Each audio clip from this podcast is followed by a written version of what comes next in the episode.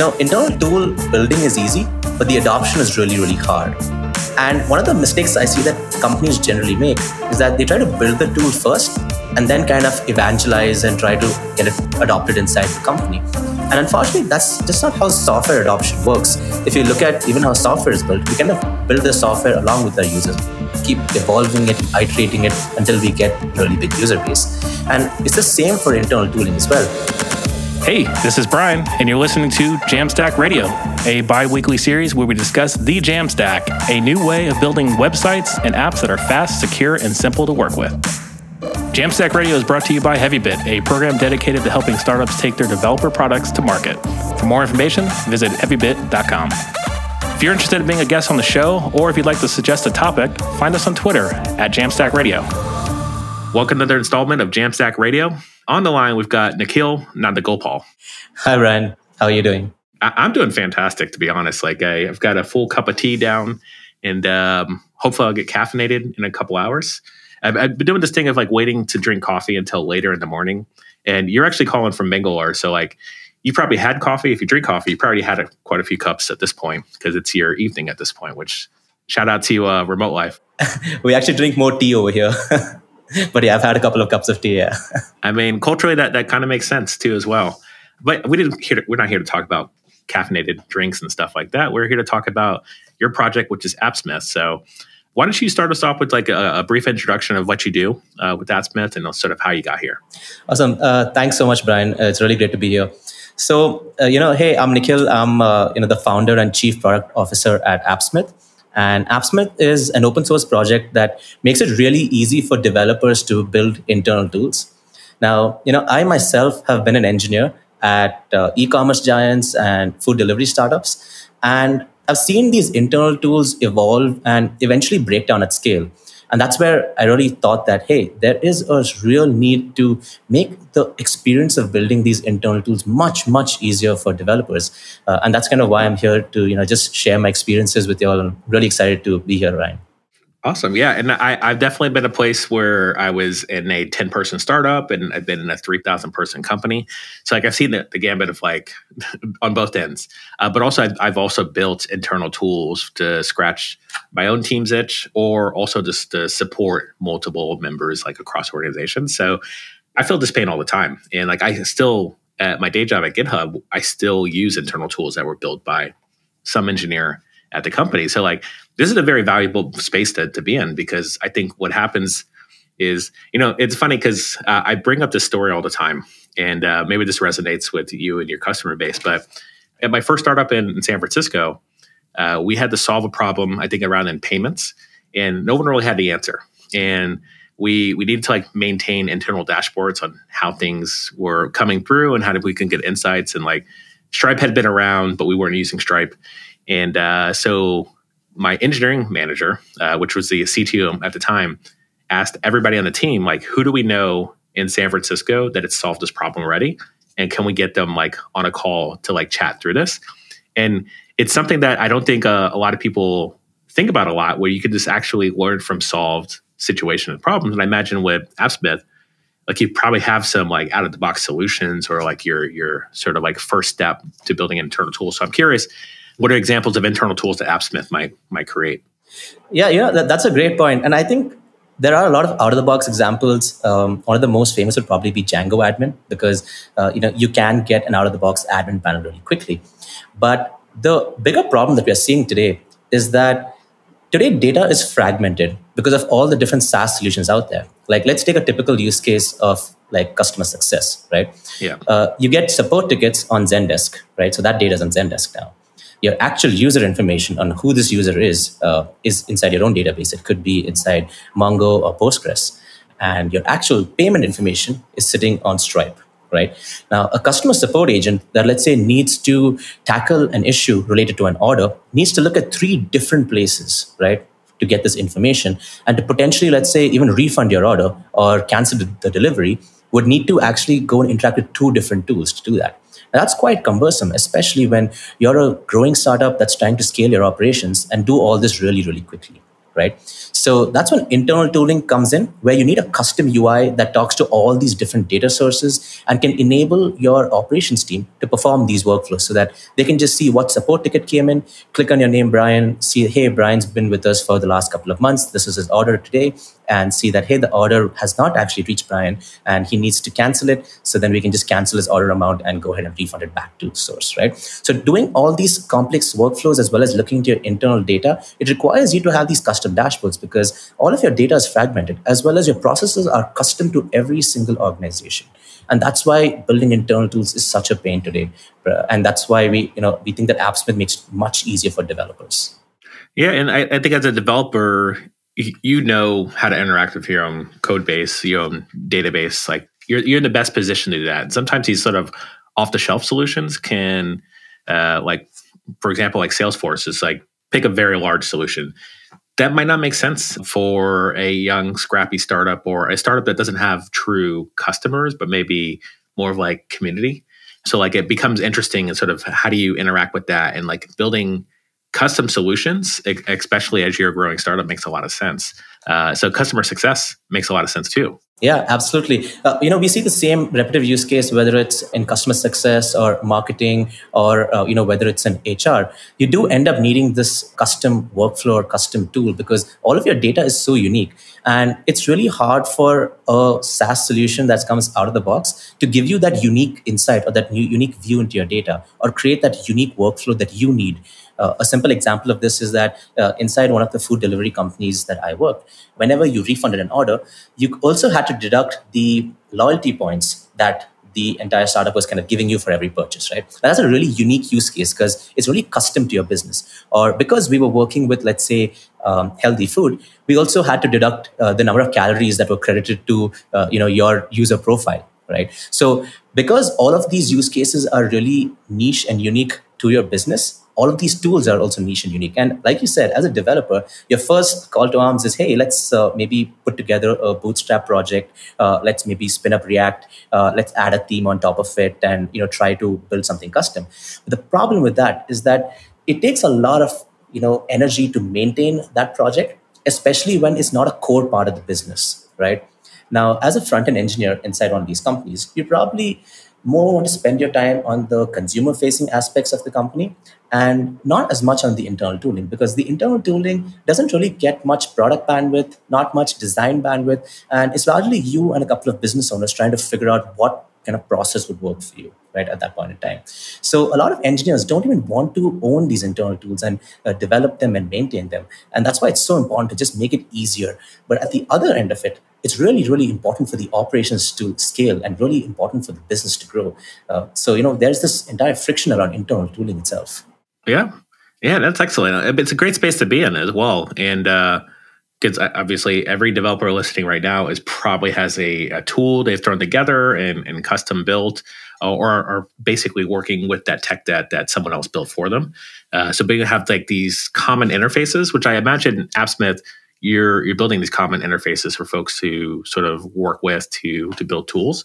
Um, so can you explain like if I'm I'm a developer, I'm going to reach for AppSmith. It's like what am I what am I reaching for? Like what is the sort of what are the benefits of leveraging your your tool set?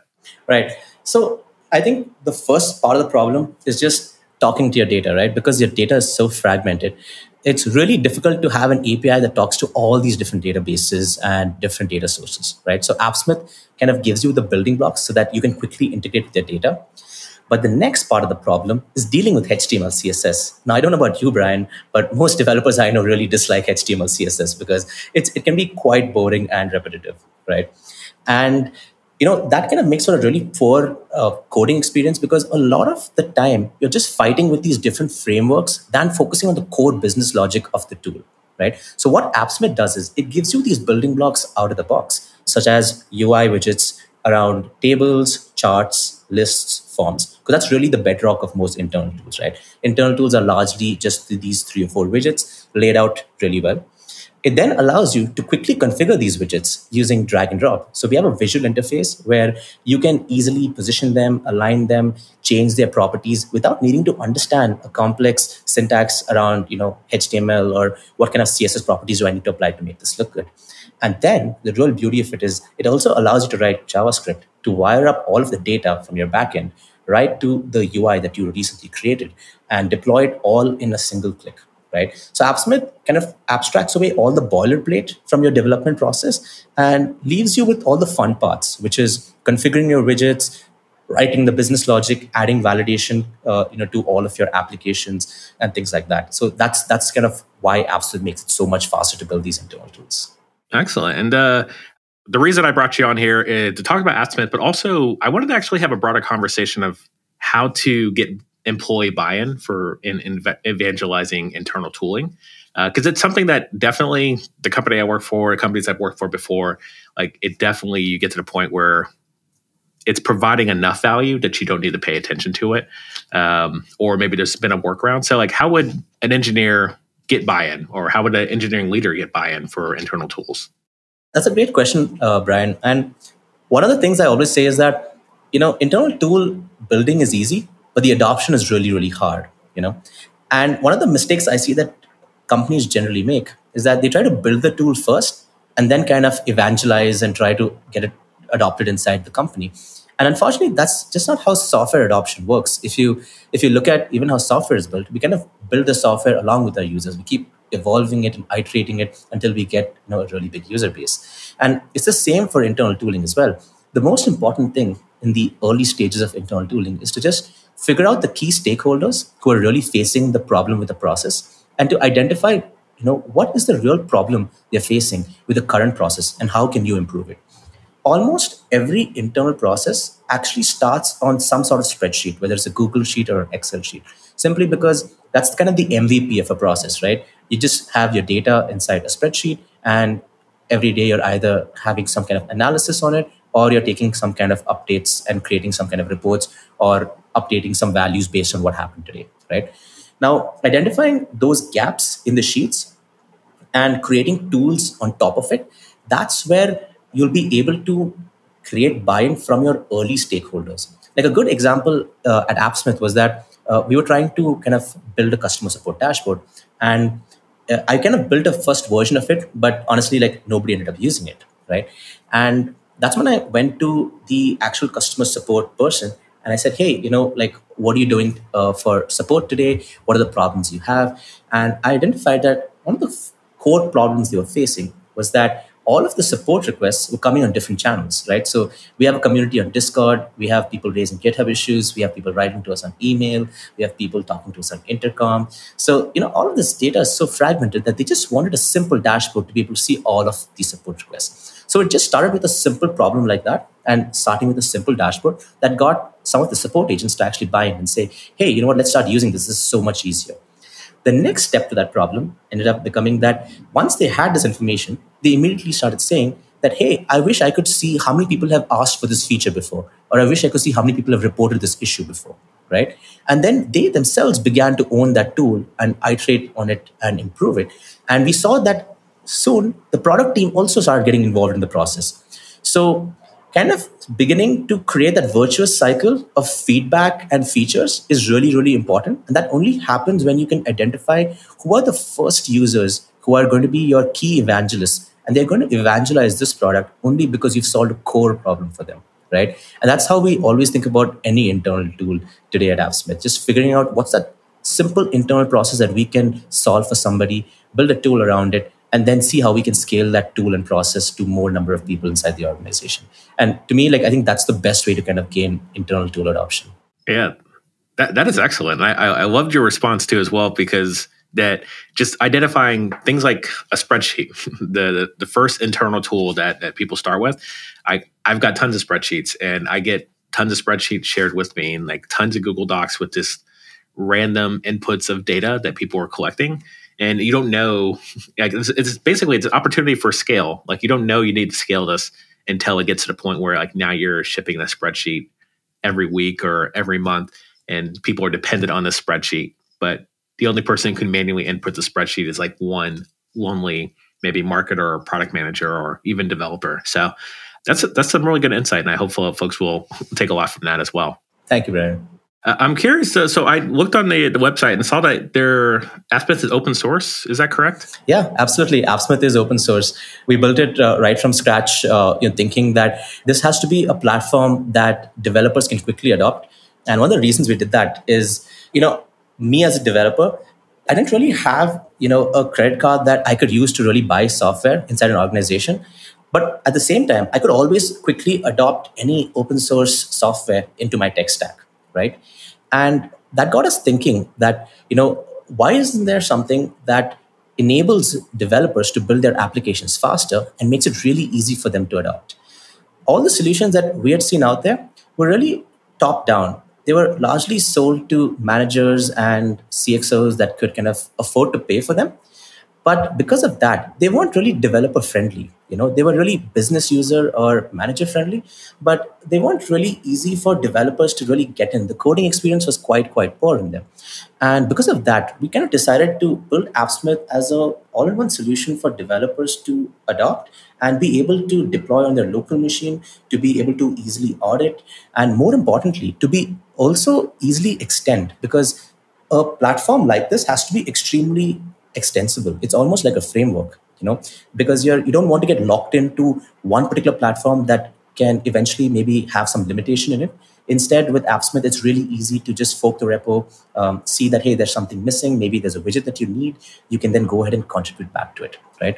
So that's kind of why we went open source. A large part of it, but the other angle of it is also that we really believe that software is really a team sport, you know, developing software. As much as we really like to hack things uh, on our own, really great software only comes from teams. And over here, we've kind of built AppSmith around the entire community. And that's what we really love about the open source angle is that we have such a great community of developers that are not only contributors in terms of code, but also in terms of product feedback, ideas, you know, entire decisions around the product. And that really helps us kind of improve. Yeah. Um, and, you know, being open source, uh, and collaborative. That's why we've also kind of incorporated a little bit of that inside the product. So today you can even sync your AppSmith applications to any Git repo so that you can still perform like code reviews and you know version control and uh, go through your entire SDLC the exact same way.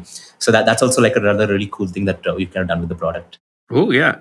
I 100% agree with the the open source notion in the community because like if you have a common model ac- across community and, and companies and developers, uh, it makes it easier for for getting started. Um, so I'm curious, like um, you had mentioned Django in the past, like is this written in a specific language or a framework? Like what are folks when they sort of open up the the repo? What do they expect to see? Yeah, so AppSmith, uh, you know, it's it's a part. So basically, the backend is written in Java, while uh, the front end is written in React, and we use MongoDB and Redis uh, as our data stores. So we have a backend, we have a front end. But uh, the best part is that developers can really easily get started because it's all packaged under one Docker container. So you can literally just take a you know a, a Docker image, just say Docker up, and you can get up up and running in less than like a minute. Okay, yeah, that's that's beautiful too as well. Because uh, yeah, uh, wrapping this in Docker image, it's it's less less concerning about like what language or framework that this is being leveraged. Like you just have now sort of connectors at this point yeah. uh, that you can interact with. So so I imagine I can leverage the image, uh, and then if I happen to be writing in a different language, uh, I can just leverage those connectors to get the job done.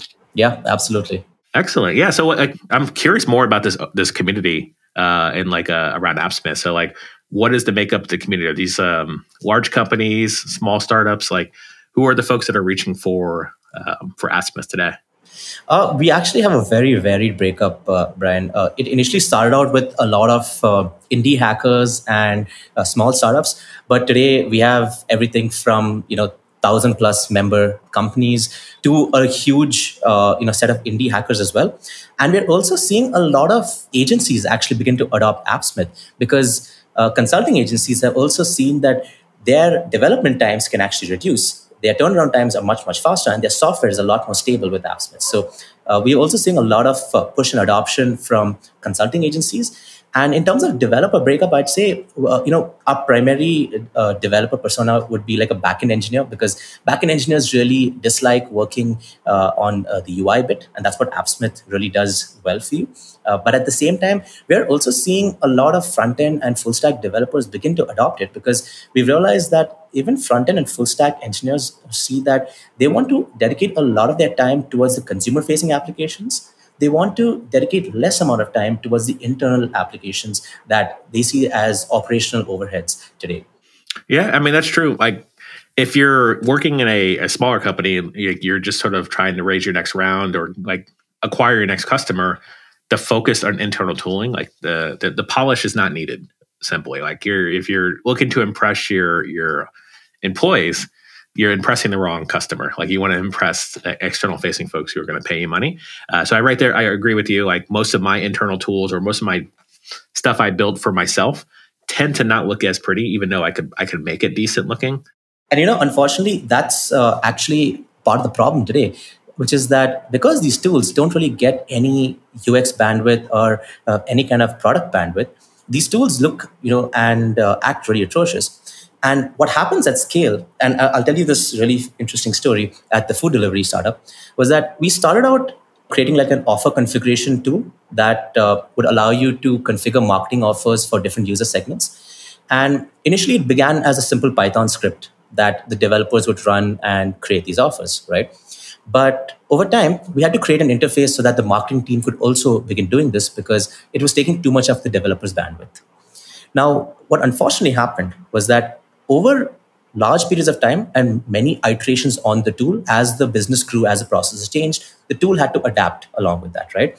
And unfortunately because there was no one paying attention to the ui and ux of the tool the tool became so complicated that we were seeing a high number of incorrect offers being configured. This means that incorrect users were getting offers that they shouldn't have been getting and lots of users who should have been getting offers were not getting offers. And that means a huge potential revenue impact to the company right now, that's a massive problem for internal tools and UX. And it's something that people don't recognize as a problem, unfortunately, until it becomes really, really severe. And that's kind of one of our focuses at AppSmith to just make it really easy for any layman to make a really, really good UI and UX for your application out of the box without understanding HTML, CSS, without being a great designer at heart. You know, you should just quickly be able to get your application up and running, but it should also service the needs of your end user so that they don't feel punished using the tool. Because a lot of these users are using these tools for like you know 8 10 hours a day. And they can't be using a tool that's really clunky has poor performance has a very bad ux that just doesn't help them you know achieve their end goal very well. Yeah very true. I mean this is exciting. And uh, I, I love learning about these tools because like these are is opportunity to improve developer happiness experience uh, but also like shorten the developer lifecycle. So, like, if I don't have to pull off an entire engineering team or an engineer to go work on some tool that maybe a lot of the, the team's going to work on, but like not a lot of people put a lot of headspace into like figuring out, you know, UI, UX uh, interactions. Like, that's going to provide more bandwidth productivity to ship features that that are really sort of moving the, the numbers. Um, so, yeah, appreciate you coming on and sharing about AppSmith. I hope that folks who are interested in, in checking out definitely do. Uh, I'd be curious, uh, like, is there a place that folks can like check it out today? If there are there any demos or example repos? Yeah, absolutely. Uh, you know, AppSmith is open source, so we live on GitHub. You should just absolutely check out AppSmith on GitHub. We have a great project that uh, you know continues to grow with the loving community. Uh, the project comes with uh, great documentation, a simple contributor guide, lots of examples and templates on uh, you know how you can get started quickly and how the type of applications you can use with AppSmith. So I'd ask everyone to just check out our repo, star it, and uh, you know begin building your applications. Cool. Yeah. And I, David asked too as well, like monetization, like, are you providing a, a hosted version? Like, how is AppSmith uh, making money through this open source repo? Yeah, so we actually do have a cloud hosted version, but that's also free. What we are launching now is a commercial edition that uh, is more valuable to slightly larger companies. So, our entire goal with AppSmith has always been to build something that was going to work really well for individual developers and smaller teams that's going to help you build your internal tooling, main your, maintain your internal tools, integrated with your SDLC, and also have a premium enterprise version for larger teams that need additional features such as SSO, audit logging, uh, role-based access controls, things around theming and branding. So those type of features are what we kind of monetize on, and that's that's what we're actually working on uh, this year. And we have in fact already begun working with a couple of early users on our enterprise edition. Okay, excellent. Well, yeah, that's uh, exciting, and looking forward to hearing about that launch. I'll definitely be watching uh, from the sidelines. And uh, like if folks are looking to me for recommendations, I'll definitely be sharing AppSmith for sure. But I do want to transition us to picks. So appreciate the conversation AppSmith and internal tools and getting buy-in from the rest of the team to build these tools. But I want to actually share these picks that uh, I've been working working with for the past couple weeks. Uh, so jam picks, there are things that we jam with. Uh, could be music, could be food related. Uh, technology picks are are they are also popular, which I've got two today. So my first pick that I want to mention is PostHog. PostHog is a, a service for metrics and analytics tr- tracking. Uh, so if you think of like uh, Mixpanel or Amplitude, uh, I was specifically looking for a tool because I have an open source project, but I want to start doing some metrics and, and tracking for signups and conversions. And it's something I haven't really thought about for my project, but I get a lot of people to look at the project. I don't get a lot of people to sign up. Uh, and the project itself is open source. So, in case people are wondering, if you want to see this uh, in action, so we're introducing Post PostHog just to basically start tracking to see you've discovered Open Sauced, you went to the sign up page, you might have clicked the button, you might have rolled off. So, like, I just need to know how many people are are not clicking the sign up button, uh, and then sort of I want to entice folks to to get unstuck or entice them to click sign up. So uh, PostHog is it's it's also open source. It was also a YC back company as well in the last couple years, I believe, and uh, they have a hosted version, but also the, the beauty of this is you can self host it. So it's just you provide all the, your metrics into a Postgres database, and you can start getting insights. Uh, which honestly, is, as I say it out loud, I imagine you could probably connect this to AppSmith. Uh, and this would be really good, an insightful dashboard uh, to add to that. Yeah, yeah, absolutely. Uh, AppSmith uh, integrates with pretty much any uh, piece of software that has REST APIs. Excellent. Yeah, I mean, maybe I'll maybe I'll become a uh, an open source or a free user of AppSmith pretty soon, pretty shortly. Uh, definitely check it out. The other thing I want to mention is I've been doing a lot of cleanup on the open source project. Um, I've been working on this for a very a long time, like past six years, probably when I first mentioned it on the podcast. And I've brought on a new consistent maintainer uh, and he he actually remarked to me and had shared uh, publicly on Twitter that he's really appreciated creating new features inside of Open Sauced, and it's mainly comes down to my approach to design first components. And I, at the time of creating Open Sauced, I was learning about design systems. Actually, we had a design system podcast, like well, early, early open source episodes, like in the first like ten to fifteen, and what I'm getting at is I learned how to use design system, how to build them, and I did that at my last job. And I also did this in Open Sauced. So now anybody who contributes to the project, it's very clear how to make contribution and what sort of components exist. So very similar to like, again, like this, I, I, I didn't actually mean for this to be so serendipitous to AppSmith, uh, these two picks, but in the same same vein, like you want to have existing components, existing ideas that you can pick from, as opposed to building from scratch. So again, everybody use AppSmith, and uh, then you'll you'll have your a lot, a lot, of the design and architecture and connectors uh, done for you. Awesome. Uh, is this where I talk about my picks?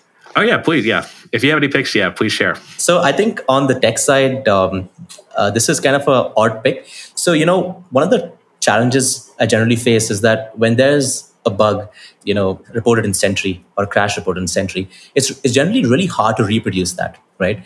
and uh, a lot of times they kind of go unnoticed because you just don't have a way to figure out you know how does this actually occur uh, and one of the things we did initially was try to kind of integrate sentry with smartlook so that we could get the recordings of hey what did the user really do when you know they encounter this problem. But it didn't really work too well. It was quite hard to find the right recording and things like that. Uh, but there's this really new uh, software called Zipy. It's really cool. You can easily integrate it, And what it essentially does is it gives you the same error reports as Sentry, but at the same time, it also gives you the video recordings of that actual error.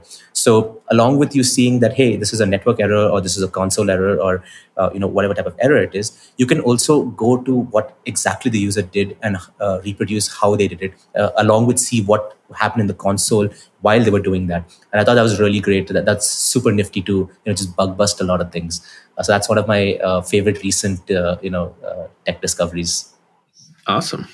Yeah, I'll have to check it out. I've actually not uh I, have heard of it in passing, but never really like checked out the website or, or the project itself. Yeah, it's a pretty uh, new project on Product Hunt, uh, and uh, you know I, I, know the founders, and I think it's a, it's really really uh, nifty the thing that they've done, and uh, yeah, we are also trying to use it at AppSmith. Okay, excellent. Yeah, it's probably Product Hunt. So like Product Hunt is something that I've been really frequenting way more as of recent because like somebody's like productivity tooling like it, it, it's it's a room full of indie hackers mostly. Like there are some like startups and, and larger companies that produce product hunt um, posts and stuff like that. But I, I love just sort of thumbing through and finding out what is the product hunt of the day or the product of the day on product hunt. And uh, yeah, so I must have seen on on there as well. But did you have any other picks? Yeah. Uh, so the other pick is actually a non-tech pick. I'm uh, I'm a recently turned vegetarian, and uh, it's you know as you can imagine after having living most of my life eating meat uh, it's uh, been quite hard to uh, kind of convert. But i recently discovered beyond meat in india. I know it's been there in the us for a while but beyond meat uh, uh, is now kind of available in india. And it kind of blew me away the product. I mean right down from not only the taste but what really surprised me was you know even the smell and the texture kind of reminded me of meat and i was really surprised by you know how far we've come in the food technology space. And i was really really impressed by that. So i think beyond meat is a fantastic product. And because of it i'm, I'm now flipping burgers on the weekend. And i'm really really better off for it. All right. Well congrats on the uh, the transition to vegetarian as well. Um, it, it's something that I, I, try out every now and then throughout the year. And uh, i always end up crawling back to uh, eating barbecue, which is uh, the, my passion at the moment. So thanks for the uh, thanks for the tips, Nikhil, and uh, thanks you so much for talking to AppSmith and uh, sharing examples. And I hope folks will reach out and with all the questions and uh, like join the open source community. Thank you so much for having me, Brian. It was great speaking to you. Yeah, and listeners, keep spreading the jam. That's all the time we have for today. If you're interested in being a guest on the show, or if you'd like to suggest a topic, find us on Twitter at Jamstack Radio. To learn more about HeavyBit, visit heavybit.com. And while you're there, check out their library. It's packed with amazing talks on sales, marketing, product, and general management from founders of developer tools companies and other industry leaders.